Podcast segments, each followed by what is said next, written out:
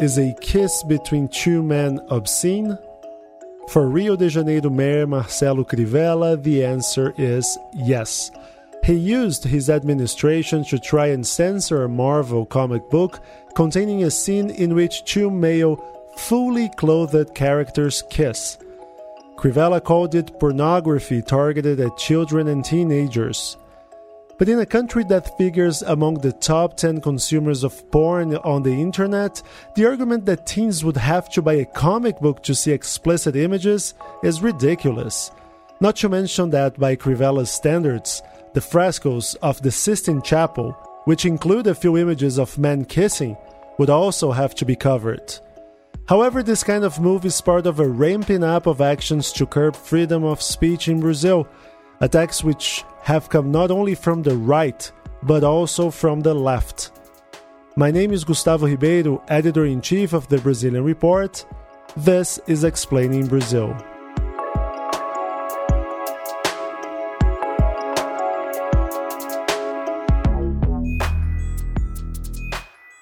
Maria Marta Bruno, hello. Hi, Gustavo.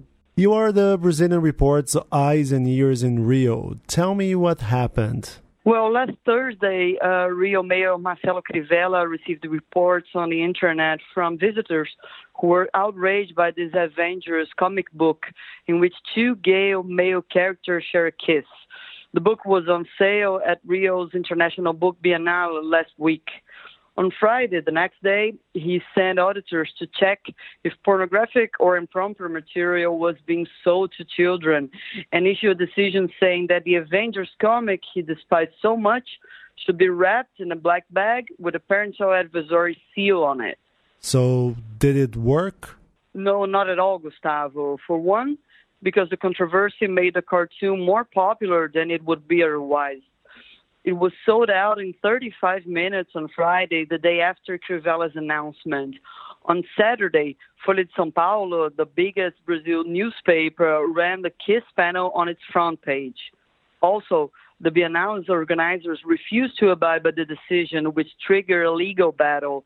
A state court confirmed Crivella's determination, but on Sunday, the Supreme Court struck it down. What did the justices say? Celso de Mello, he's the longest serving justice on the Supreme Court. He said the decision comes from, quote, regressive minds who defend a dystopian view of society. Ouch. Yeah, he pulled no punches. So, upon first glance, we could say that Crivella's move totally backfired. I mean, more people saw the comics, and he was pretty much isolated in this ideological crusade against the gay kiss. But regardless of what happened to the comic, the stunt could be beneficial to the mayor, right? Yes, absolutely. And to explain how, you need to know exactly who Marcelo Crivella is. So, who is he?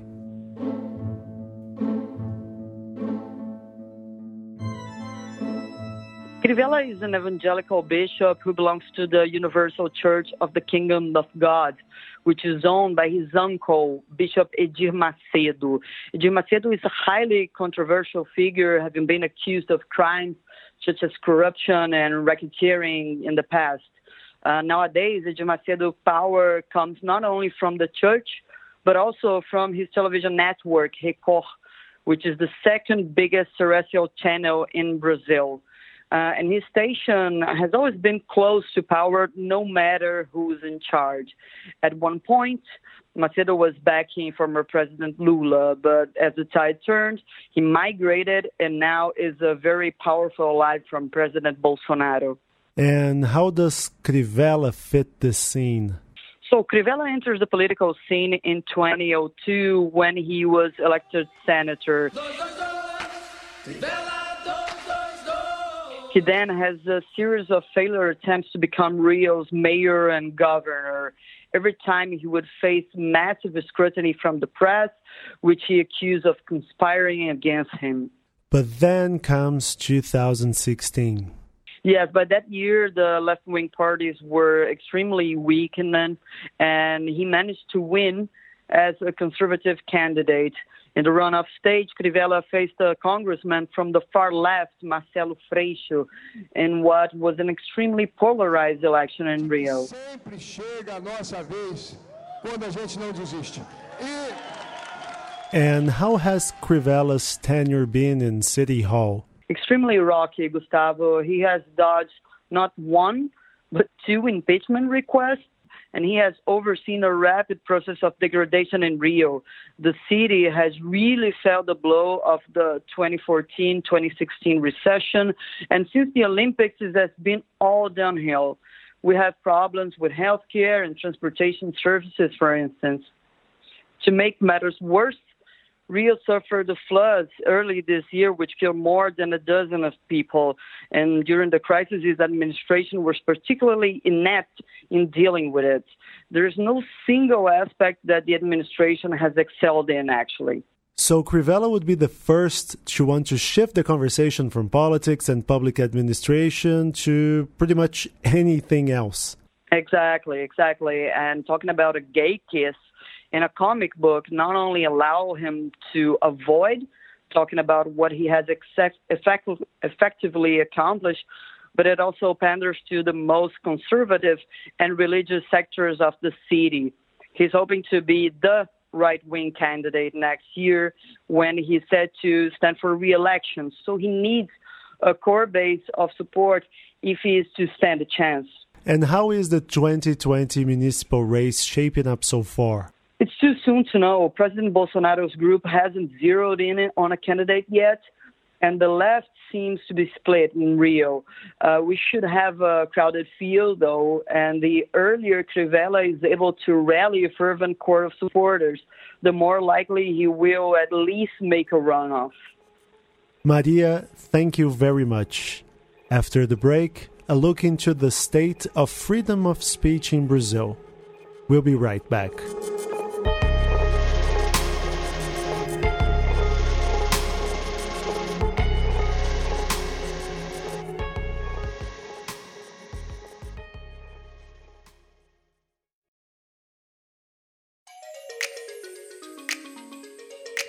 Hi, my name is Lucas Berti and I work at the Brazilian Report. Do you like the Explaining Brazil podcast?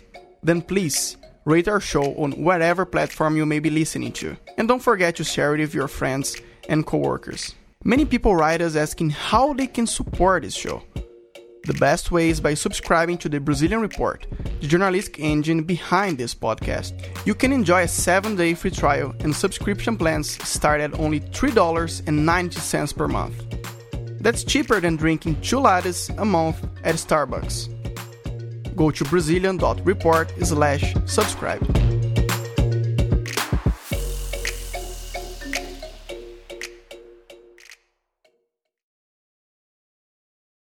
As Maria Marta pointed out, Rio Mayor Marcelo Crivella's rant about a gay was motivated by electoral goals but attempts to censor content have increased in recent years.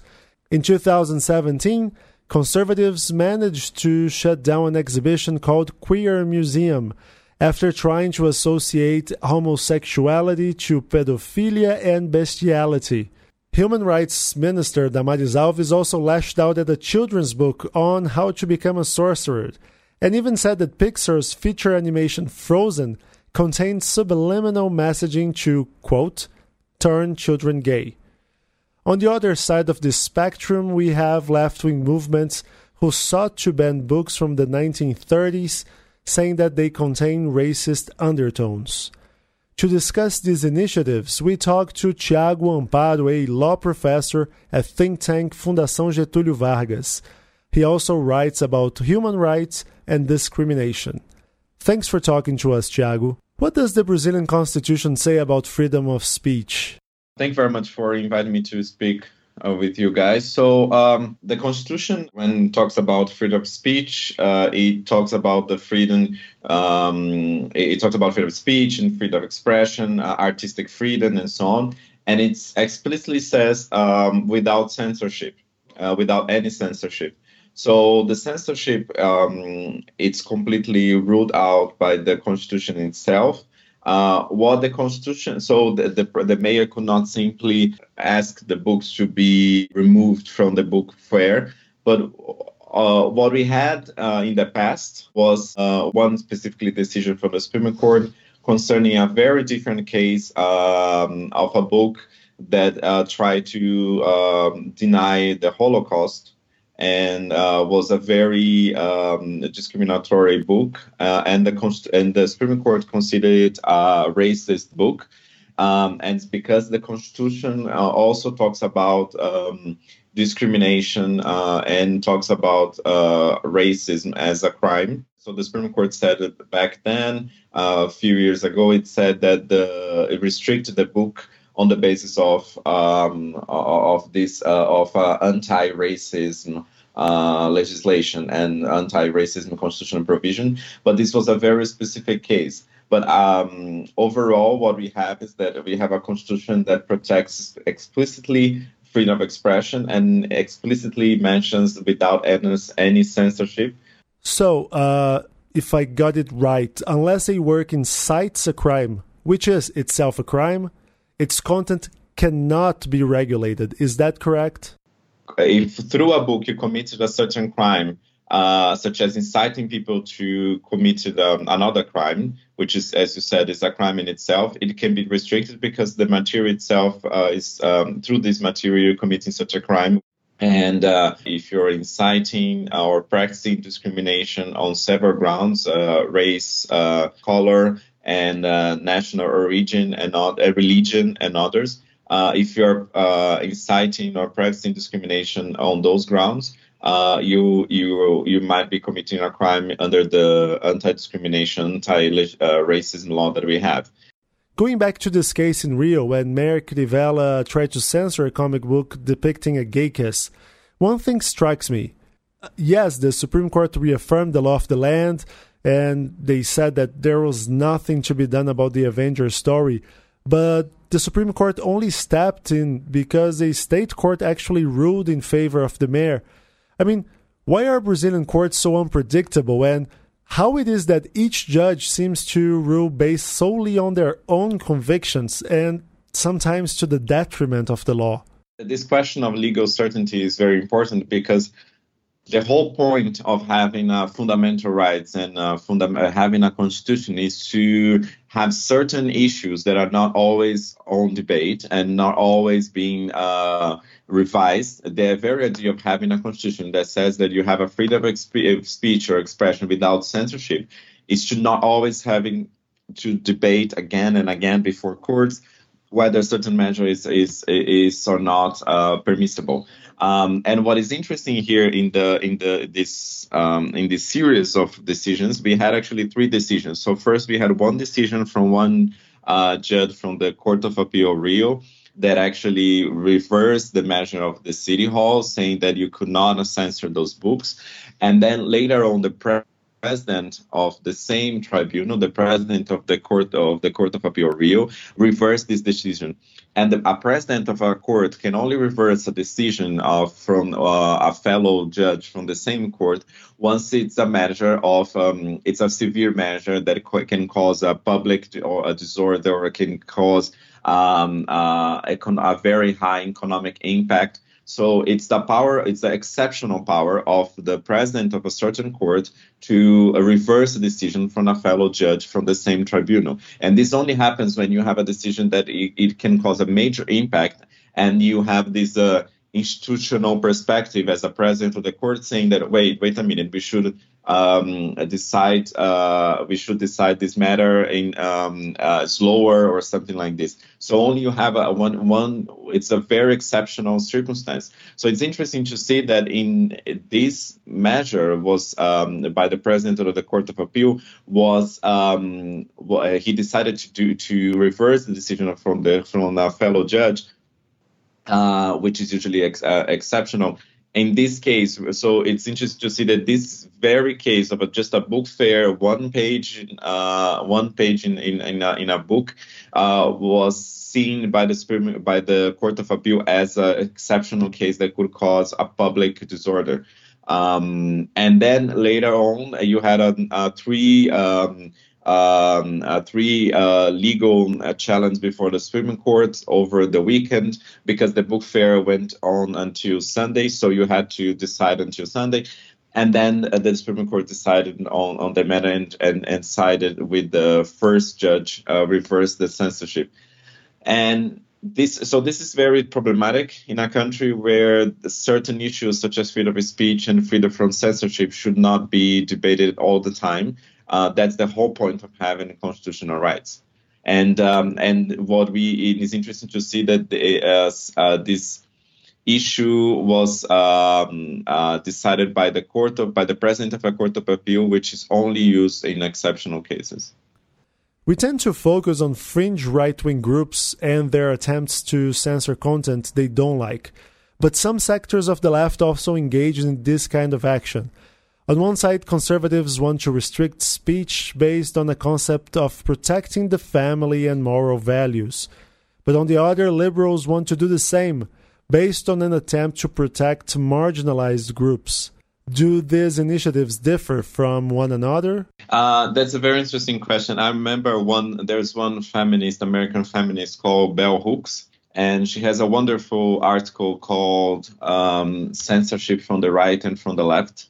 She says that well, you of course you have a challenge to uh, freedom of speech and, and and the right to speak. Um, uh, coming from the conservatives and from the right-wing uh, politicians and from right-wing uh, groups, especially towards uh, historically disadvantaged uh, groups such as women, men, um, black uh, black people, and LGBT people, and so on. But also, and she argues that, and, and I agree that you cannot always, you cannot also um, uh, because of uh, because of uh, certain uh, more left wing ideology can also cannot also uh, censor people from the right in, in, in the way uh, the way they can speak and, and, and challenge things and so on.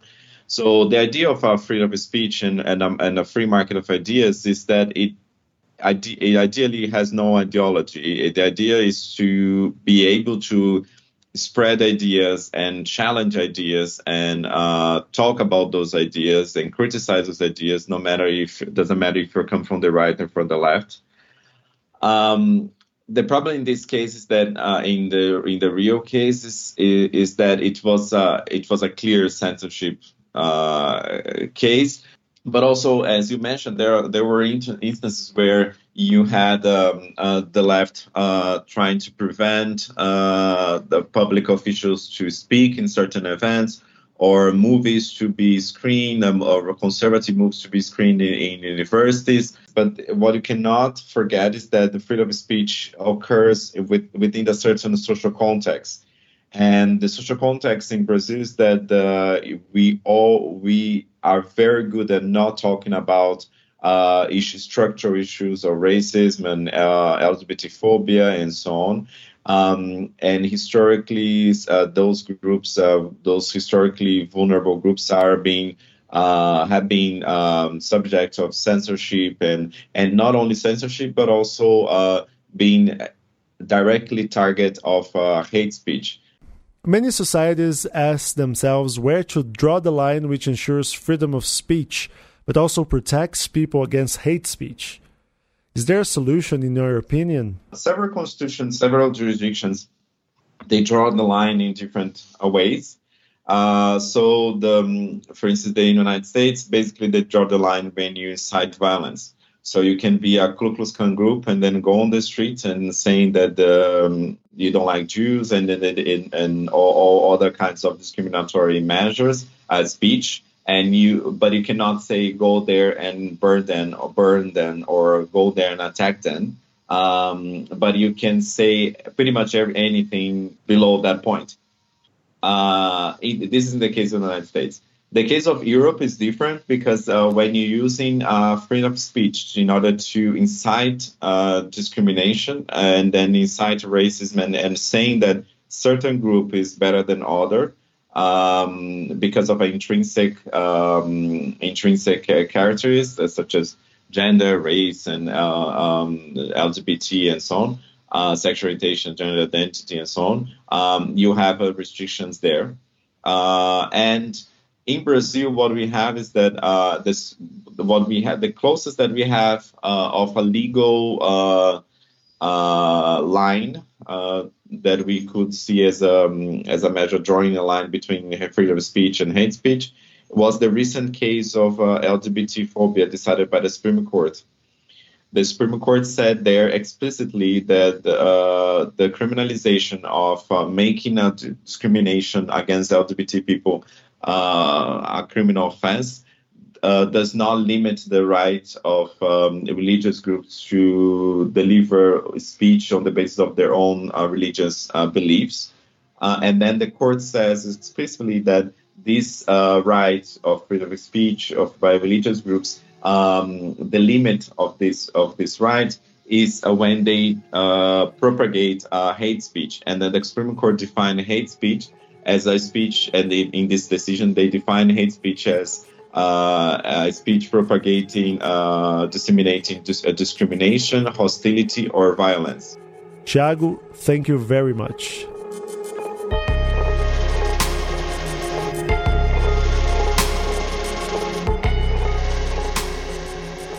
This podcast was written and prepared by me, Gustavo Ribeiro.